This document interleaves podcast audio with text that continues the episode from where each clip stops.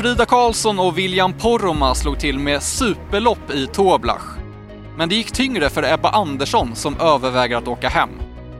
Och här i podden får vi besök av Expressens Thomas Pettersson som riktar skarp kritik mot formatet på touren. Det här är Viaplay Vinter Podcast som punktbevakar Tour de Ski. Det är bra! Nu går det bra! Kämpa för hela Sverige nu! Nummerlappen var inte med. Den hade jag glömt. Nej, idag var det riktiga skidor faktiskt. Alltså, vad gör jag? Det är jättebra! Kom igen nu! ska fan dö över den där jävla mållinjen. Den tredje etappen av Tour de Ski har avgjorts och eh, jag och Anna-Karin har gått ner till alla Valla-trailers på plats här i Toblach där de just nu håller på att packa ihop och det är lite lastbilar som rullar iväg så det kan än en gång bli en lite stökig inspelning här. Det blir det ju troligtvis, men det är lite liv och eh, vi får ju vara med på det som händer efter tävlingen. Det är många som eh, behöver prata igenom sina lopp. Ja, vi ska återkomma till det. Först så kan jag bara berätta att det är lite intressant när man står och tittar på de här olika Valla-trailerserna. Vissa har ju riktigt stora schabrak som till exempel Sverige och Norge. Sen har vissa lite mindre modeller, till exempel Tjeckien och USA. Och sen är det några landslag som håller till i små baracker och hyrbilar där de har slängt in sina skidor, till exempel Storbritannien. Det är lite olika förutsättningar här. Ja, det är ju det. Det är framförallt, skulle jag vilja säga, som, alltså, Sverige, Norge är två av de länderna som vi vanligtvis förväntar ska ha de bästa skidorna. Det är ju, de kan ju misslyckas ibland de också, men eh, det är stora schabrak. Men det är ju häftigt att till exempel Storbritannien då som håller till i den där lilla baracken, att de kan få ut skidor som ändå är så pass konkurrenskraftiga att Andrew Musgrave kan vara på pallen. Ja, det får jag lov att säga. Och de som jobbar i det teamet, de gör ju ett väldigt viktigt och ett väldigt bra jobb och de sliter ju väldigt hårt för att få till skidorna. De hade ju också idag Patricia Eidoka som gjorde en väldigt bra tävling så det är viktigt för dem att hela tiden prestera bra, eller valla bra. Just Eidoka, hon tävlar ju för Lettland men de har ju gått ihop flera av de här mindre nationerna i ett team som du vet vad det heter? Det heter Team Akerdale och eh, där är ju till exempel också Eh, Maloney Westgård är ju med där. Så från är, Irland? Ja, från Irland, precis. Han eh, pratar ju eh, norska, bor i Norge. Nej, men det är många från olika länder som man har samlat i det teamet som får, har fått bra hjälp. Så är man liten så får man vara smart och samarbeta så kan det bli bra i slutändan. Men du, det är mycket som har hänt idag och jag tänker att vi ska prata om allting som hände i den tredje etappen här på Tour de Ski. Det var jaktstart som stod på schemat idag, 20 km fristil. Om vi kollar på damloppet så var det ju så att Jessie Diggins klev ut i en ganska klar ledning och den höll hon hela vägen. Hon var riktigt stark idag. Ja, hon eh, fick åka själv hela loppet och eh, fick en eh, ganska klar lucka redan i starten och sen så, även om hon blev lite trött på slutet så gjorde hon ett riktigt bra lopp. Och i kommenteringen så försökte ju Per Forsberg få det till att nu är touren avgjord. Eller han, ja, han sa det inte rakt ut men han var nära att säga det flera gånger. Men det är ju långt kvar. Det är mycket som kan hända. Vi måste väl ändå betona det. Det är fyra etapper kvar. Vi ska på två orter till och tävla. Ja, även om hon åker bra på alla de här distanserna så är jag väldigt spänd på att se vad som kommer att hända på nästa sprint. Där vi vet att eh, våra duktiga sprinttjejer i det svenska laget har möjlighet att plocka många bonussekunder gentemot Jessie Diggins om hon nu kanske inte tar sig till en final eller kanske inte klarar av att ta sig till en semifinal. Så att eh, touren lever fortfarande och det är väldigt väldigt jämnt också efter eh, Jesse Jessie Diggins. Ja, det är just nu 47 sekunder ner till Victoria Karl som är tvåa och där bakom så är Linn Svan och Jonas Sundling på en delad tredje plats. De är 48 sekunder bakom. Och det här var ju också deras placeringar i jaktstarten idag där det var en rafflande avslutning där vi fick se Linn Svan och Jonas Sundling i en spurtduell och jag tyckte det såg ut som att Jonna skulle ta det, men sen precis sista meterna så fick eh, Linn Svan fram en tå. De gör ju bra lopp, både Linn och eh, Jonna idag. Och Jonna som har haft en eh, lite strulig säsong. Hon eh, visar ju att kapaciteten är där den ska vara och formen är riktigt bra. Och just de här två åkarna tillsammans med Emma Ribom, jag ser mycket fram emot vad de kan göra då i Davos. Men de är starka. Ett annat utropstecken från dagen är ju Frida Karlsson som gjorde ett superlopp. Hon åkte upp sig rejält och är nu bara 53 sekunder bakom. Men framförallt så tycker jag att hon visar den här formen, det visar ju att hon kommer kunna göra mycket på de fyra sista etapperna. Och eh, igår så gjorde hon också ett bra lopp. Det var ju bara det att skidorna var inte där de skulle vara utan eh, idag har de fått till det och då ser man ju hur bra svenska tjejerna är. Ja, medan vi har spelat in den här podden så har det pågått ett eh, litet möte mellan Ebba Andersson, hennes föräldrar och landslagsledningen och jag gissar att eh, temat för det mötet har varit om hon ska fortsätta touren eller inte. Jag ska försöka vinka in damtränare Stefan Thomsson här och fråga vad händer med Ebba egentligen?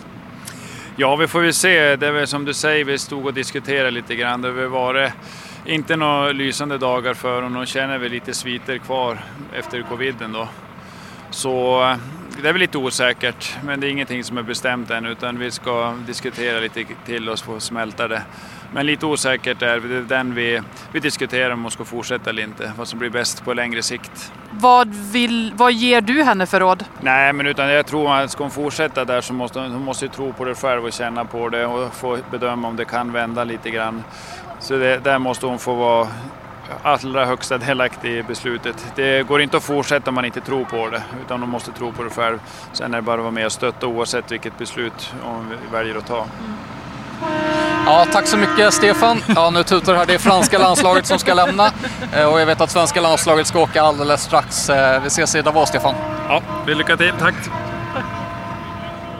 Ja, så låter det från Stefan Thomsson, alltså Ebba Andersson själv. Hon står och äter eh, Dumle här bara några meter ifrån oss och verkar vara på ganska gott humör. Men hon eh, tackar nej till att vara med i podden och snacka. Hon kanske behöver fundera lite helt enkelt på framtiden. Ja, Det är ju, om det nu är så att Ebba inte kommer att eh, fortsätta så är ju det inte något lätt beslut. Och eh, det är inte heller något eh, lätt beslut att eh, veta om man ska fortsätta. Eh, så det, jag, jag, nu följer jag Ebba med blicken här och försöker läsa ut lite grann vad hon eh, försöker säga till dem runt omkring sig. Men eh, hon är ju inte där hon ska vara och det är klart att det är inte något roligt att vara med när man går in. det största målet på hela säsongen är att vinna Tour de Ski och så kommer hon in med en kropp som inte har möjligheten att göra det. Då är det svårt att fortsätta.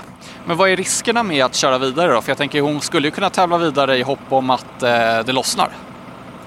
Det kan hon ju absolut göra, men eh, vi ska komma ihåg att hon har haft en covid-infektion och eh, det som är risken med covid är ju att det sätter sig Tidigare var det ju så att det satte sig på eh, luft, alltså i lungorna och eh, på hjärtat. Och nu har ju för sig läkaren sagt att det inte är någon fara men eh, det kan ju alltid finnas en liten risk med det där och samtidigt så är det också Kör man ner kroppen väldigt långt, är i dålig form och man bara tänjer på gränserna hela tiden så kan det vara svårt att komma tillbaka senare under säsongen. Och bryter hon här nu så kan hon försöka få en bra avslutning på säsongen istället. Ja, och Ebba Andersson ligger alltså just nu på 14 plats i Tour de Ski. Hon är drygt två minuter bakom och vi får vänta och se om hon väljer att eh, fullfölja eller inte. Om vi vrider blicken mot herrarna samtidigt som Anna-Karin får flytta på sig för det kommer en tysk bil och är nära att köra över henne. Eh, så kan vi notera att eh, det var en ganska överlägsen segrare även där, Harald Östberg Amundsen. Norrmannen som är i en strålande form just nu och verkligen imponerar. Eh, bakom honom så var Erik Valnäs tvåa, Jan Thomas Jensen trea, alltså en hel norsk pall. Men William Poromaa fyra och jag tycker han såg riktigt fin ut idag. Han gjorde det och han var offensiv på slutet. Han eh, gjorde verkligen allt för att han skulle kunna vara med och spurta och han tog ju faktiskt eh, Martin Löfström Nygänget i spurten. Så det var kul att se William idag, även Jens. Även om han inte riktigt orkade på slutet. Nej, Jens Burman var 11 men eh, det är i alla fall tydligt att eh, Jens är tillbaka på en fin nivå. Du, vi ska ta in eh, nästa gäst här i podden och det är Expressens krönikör Thomas Pettersson. Ja, Thomas, jag gick förbi din dator och såg att du satt och knackade på en krönika. Den är inte publicerad än, men eh, det såg ut som att du hade en del åsikter om formatet på Tour de Ski och du var inte helt glad. Du menar att jag ska avslöja vad jag ska skriva först åt er i podden här alltså? Det tycker jag verkligen. Ja, okej. Nej, du har helt rätt. Du såg rätt när du sneglade över min axel på ett väldigt fult sätt. Men eh, alltså vad jag är irriterad på är att eh, längdåkning är en väldigt liten sport. Pytte, pytteliten sport som har jätteproblem med att locka tv-tittare, ens behålla de gamla. Nu för avslutningen av Tour de Ski så lyckas man än en gång krångla till det ännu mer så att inte en jävel där hemma ska fatta hur man räknar ihop det här. Vad är det som är så krångligt då? Ja, om vi tar idag fick vi se en jaktstart här eh, som byggde då på totalställningen. Men i Davos nu, då hittar man på något helt nytt. Då gör man en jaktstart som bara bygger på resultaten i sprinten dagen innan. Åkarna fattar inte varför. Andrew Musk stod här och berättade I had to google it, I don't understand anything. Eh, samma sak Kalle Halvarsson och så vidare. Och jag förstår inte heller riktigt. Eh, förklaringen från FIS är att testa ett nytt eh, moment och så vidare. Men för eh, alla där hemma, eh, min eh, 88-åriga mamma, hon kommer inte att fatta ett smack. Varför är det så här?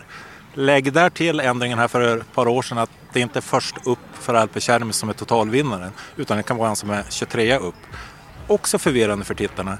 Är det någonting den här sporten behöver är det inte att förvirra bort tittare och fans och det håller de på med nu. Anna-Karin, hur förvirrad är du? Jag blev eh, faktiskt också förvirrad. Jag fick ringa runt lite grann när det handlade om den här jaktstarten. För jag tänkte då att då var det jaktstart på alla fem etapper. Men eh, det är det ju alltså inte, det är på en sprint. Och det säger ju väldigt lite i det totala sammanhanget som Tour de Ski handlar om. Och eh, ja, jag vet inte heller vad grejen är med det här. Så det är lite trist att det blir så. Vad är då lösningen Thomas? Eh gå tillbaka som det var. Eh, Bakåtsträvare? Ja, jag är gammal. Bomba ut nio etapper, har rena klara jaktstarter, låt först upp på berget vinna. Alla blir nöjda, framförallt åkarna. Tittarna blir ännu mer nöjda.